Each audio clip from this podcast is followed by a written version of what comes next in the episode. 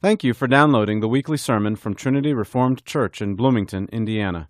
To find more great content, please check out our website at trinityreformed.org. Enjoy the sermon. Good afternoon. Had to work to remember to not say good morning. Please turn with me in your Bibles to Philippians chapter 3, beginning in verse 17.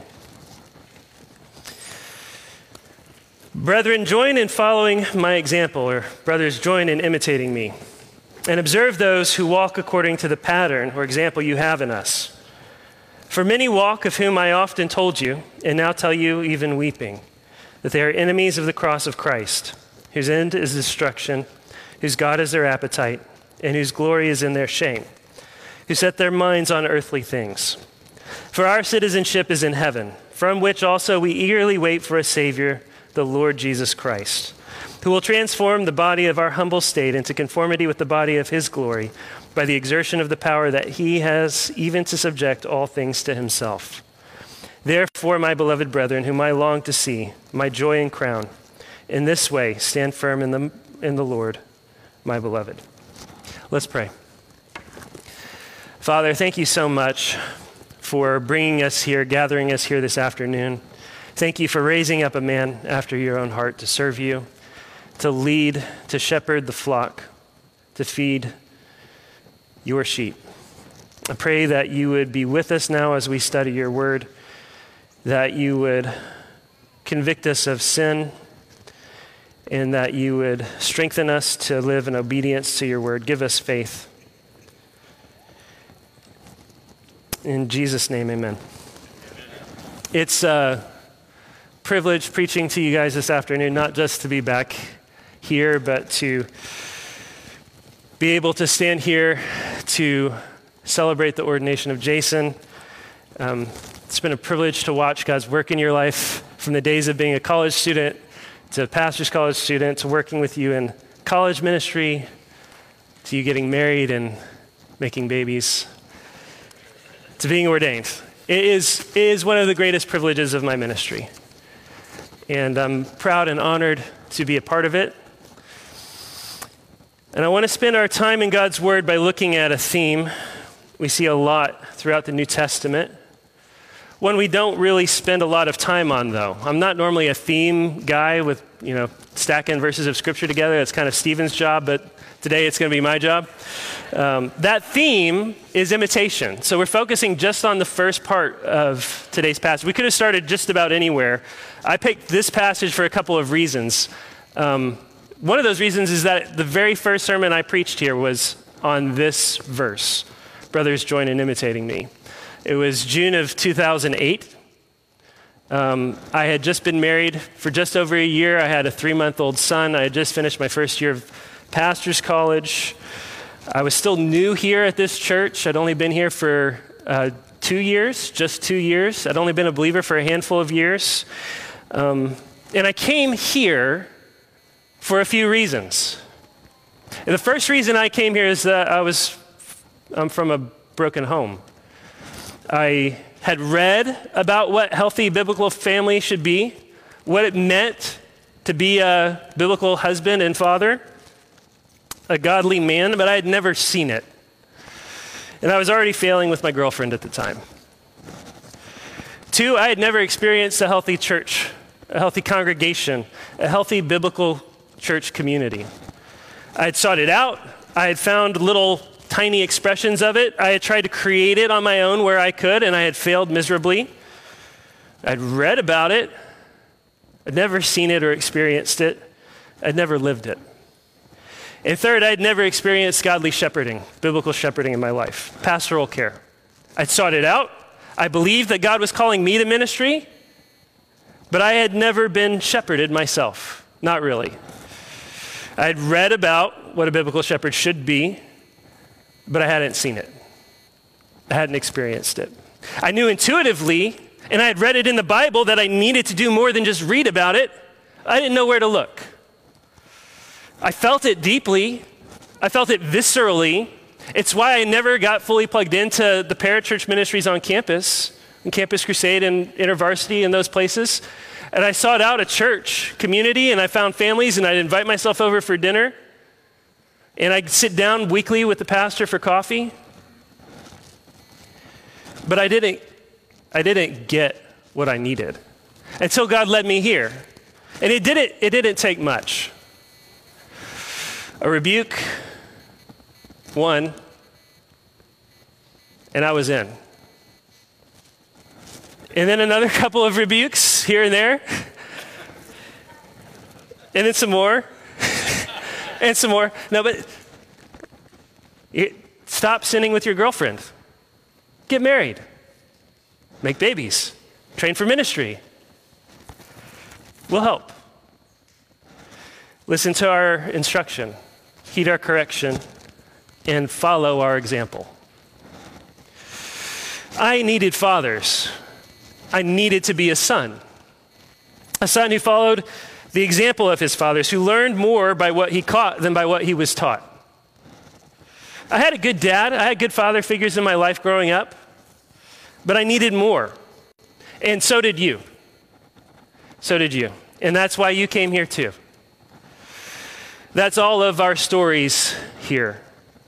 And that's the aim and the mission of New Geneva Academy and this church. That's what it understands fundamentally, which is the biblical pattern. And once you see it in Scripture, you can't unsee it. You see it in Jesus with the 12. You see it the next time you read Luke, watch what happens. Jesus gathers the 12 to himself, and then what does he do? He goes on a little, little tour with the 12, and he preaches. And then what does he do? Well, after going on a tour with the 12, he, he sends the 12 out to go on the same tour, but to preach the gospel of the kingdom. And then, almost immediately, what happens? Sends the 72. Multiplication through imitation. And added to the example of Jesus, you have the example of Paul, who's always taking men and cultivating leaders and ministers. Timothy, and more than that, Scripture is full of the explicit command to imitate our fathers in the faith, and for fathers in the faith to set themselves as good examples for the flock. Just listen to them.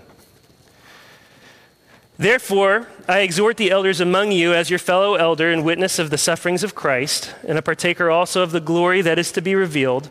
Shepherd the flock of God among you, exercising oversight not under compulsion, but voluntarily, according to the will of God, and not for sordid gain, but with eagerness, nor yet as lording it over those allotted to your charge, but proving to be examples to the flock. And when the chief shepherd appears, you will receive the unfading crown of glory. 1 Peter 5 1 to 4. And we desire that each one of you demonstrate the same diligence so as to realize the full assurance of hope until the end, so that you will not be sluggish but imitators of those who through faith and endurance inherit the promises. Hebrews 6. Remember those who led you, who spoke the word of God to you, and considering the result of their conduct, imitate their faith. Hebrews 11. I do not write these things to shame you, but to admonish you as my beloved children. For if you were to have countless tutors in Christ, yet you would not have many fathers. For in Christ Jesus I became your father through the gospel. Therefore, I exhort you, be imitators of me. For this reason, I have sent to you Timothy, who is my beloved and faithful child in the Lord, and he will remind you of my teaching, of my ways, which are in Christ. Be that's 1 Corinthians 4. 1 Corinthians 11 1, again, be imitators of me, just as I also am of Christ. 1 Thessalonians 1 For our gospel did not come to you in word only, but also in power and in the Holy Spirit and with full conviction, just as you know what kind of men we proved to be among you for your sake. You also became imitators of us and of the Lord, having received the word in much tribulation with the joy of the Holy Spirit, so that you became an example to all the believers in Macedonia and in Achaia. Second Thessalonians chapter 3. For you yourselves know how you ought to follow our example. Because we did not act in an undisciplined manner among you, nor did we eat anyone's bread without paying for it, but with labor and hardship we kept working night and day so that we would not be a burden to any of you. not because we do not have the right to this, but in order to offer ourselves as a model for you, so that you would follow our example. And again, the call for shepherds to set the example for their flock. This time to Timothy now, as Paul is ending his life. Prescribe and teach these things. Let no one look down on your youthfulness, but rather in speech, conduct, love, faith, and purity, show yourself an example of those who believe. And the classic passage for anybody's ordination, the classic ordination passage is what? 2 Timothy chapter 4, preach the word, right? What's just above that? You remember maybe all scripture is God breathed, right? And what's just above that?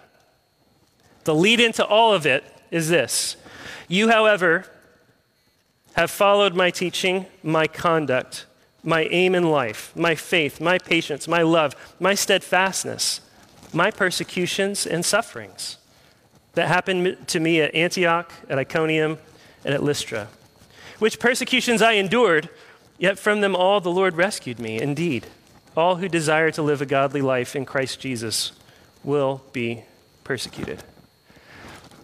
The life of the Christian and the life of the minister is a life of imitation. And you could say it this way the life of the Christian, and therefore the life of the minister, is a life of imitation. It's a life not just of telling, because people need examples to follow. It's not enough to be told, we have to be shown.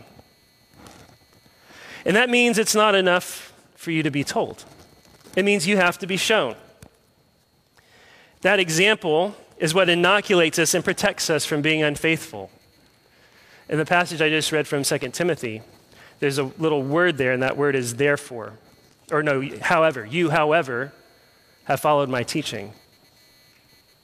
You, however, as opposed to the people I listed before who are false teachers and deceivers, people like Jannes and Jambres and people who lead those stray, weak willed women. The Apostle Paul exemplified this, and we can and we should look to him as one of our chief examples. Scripture records his ministry for us for this very purpose. He's the example we have more than anyone outside of Jesus himself. He's who we follow in Acts. He's the one whose letters we have. He's the example, the pattern for what faithful ministry of a horrible sinner turned to Jesus Christ looks like. So let's do that for just a minute. Let's look at his example. Start by reading what Paul says in the passage just above where we started in Philippians chapter 3. If anyone else thinks he has reason to put confidence in the flesh, I have more. Circumcised on the eighth day of the people of Israel, of the tribe of Benjamin, a Hebrew of Hebrews, as to the law, a Pharisee, as to zeal, a persecutor of the church, as to righteousness under the law, blameless. But whatever gain I had, I counted as loss for the sake of Christ. Indeed, I count everything as loss because of the surpassing worth of knowing Christ Jesus, my Lord. For his sake, I have suffered the loss of all things and count them as rubbish, in order that I may gain Christ and be found in him, not having a righteousness of my own that comes from the law, but that which comes through faith in Christ, the righteousness from God that depends on faith, that I may know him in the power of his resurrection and may share his sufferings, becoming like him in his death, that by any means possible I may attain the resurrection from the dead. So, the Apostle Paul a Jew circumcised on the eighth day, born into God's covenant people, received the sign of, of the covenant and circumcision. Not just a Jew, a Pharisee, not just a Pharisee, a student of a man named Gamaliel, which means he was the best of the best of the best. He was so zealous for the traditions of his fathers, he became a persecutor of the church. The book of Acts has this to say about him He was ravaging the church and entering house after house he dragged off men and women and committed them to prison. It says he breathed threats and murder against the disciples of the Lord.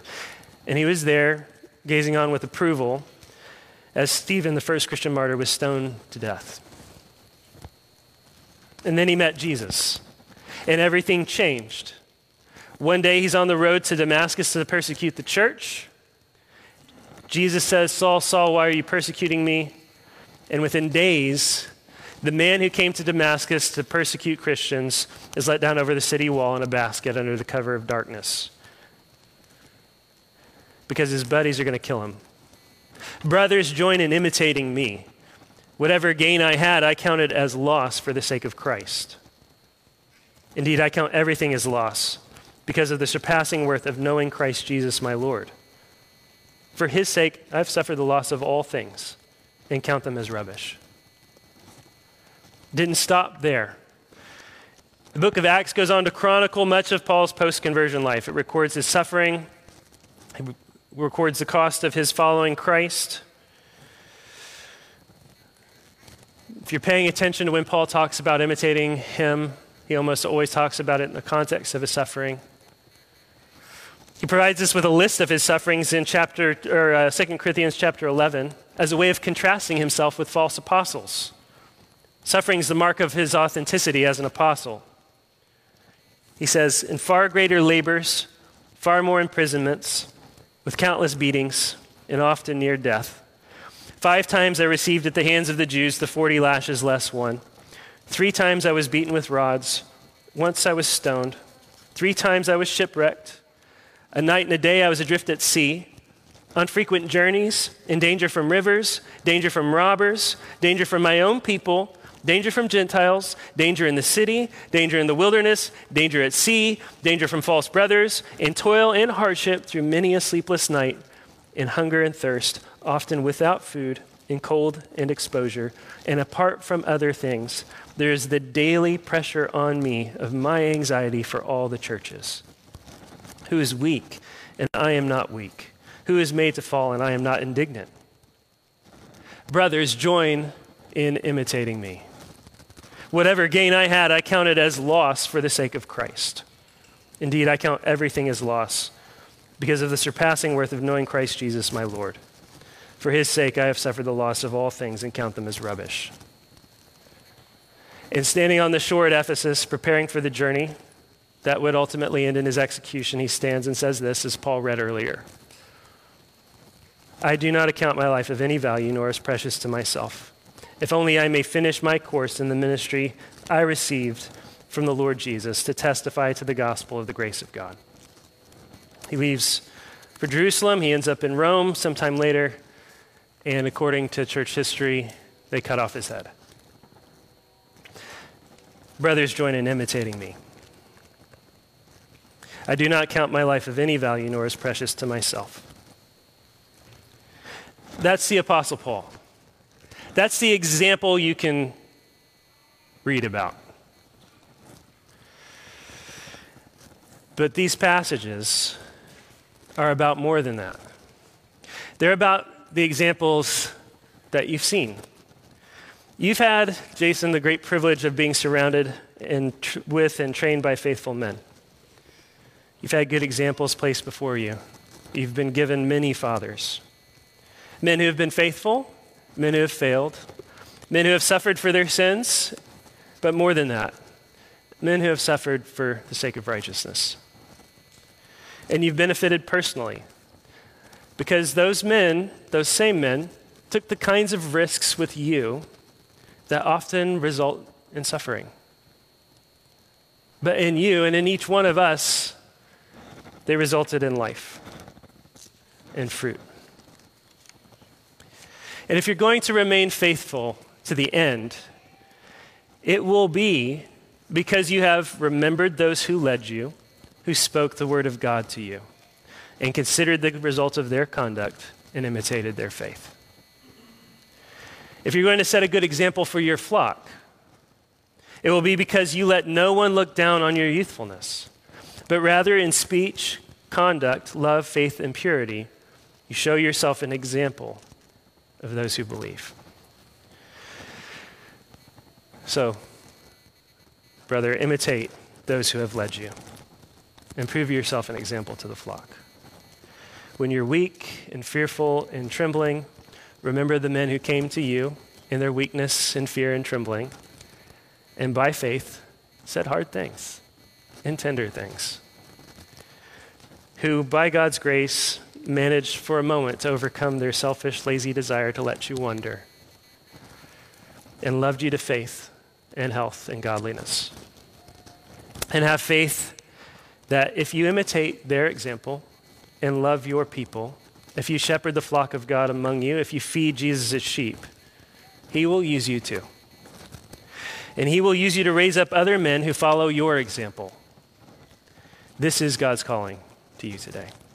And Bloomington Chinese Reformed Church, your calling is to be good sons and daughters, to imitate the faith and good conduct of Jason Chen, who lives among you as a man set apart by God from this day to imitate Jesus as all his fathers in the faith have done before him. Let's pray. Father, we thank you that you are the Father from whom all fatherhood gets its name. And we thank you that you sent your Son, Jesus, the image of the invisible God, to save us from our sins, to restore the hearts of fathers to children and children to fathers. And we thank you that you have given us fathers in the household of faith. We pray that as Jason steps forward to receive this calling, that you would give him faith and strength for the work ahead of him. In Jesus' name, amen.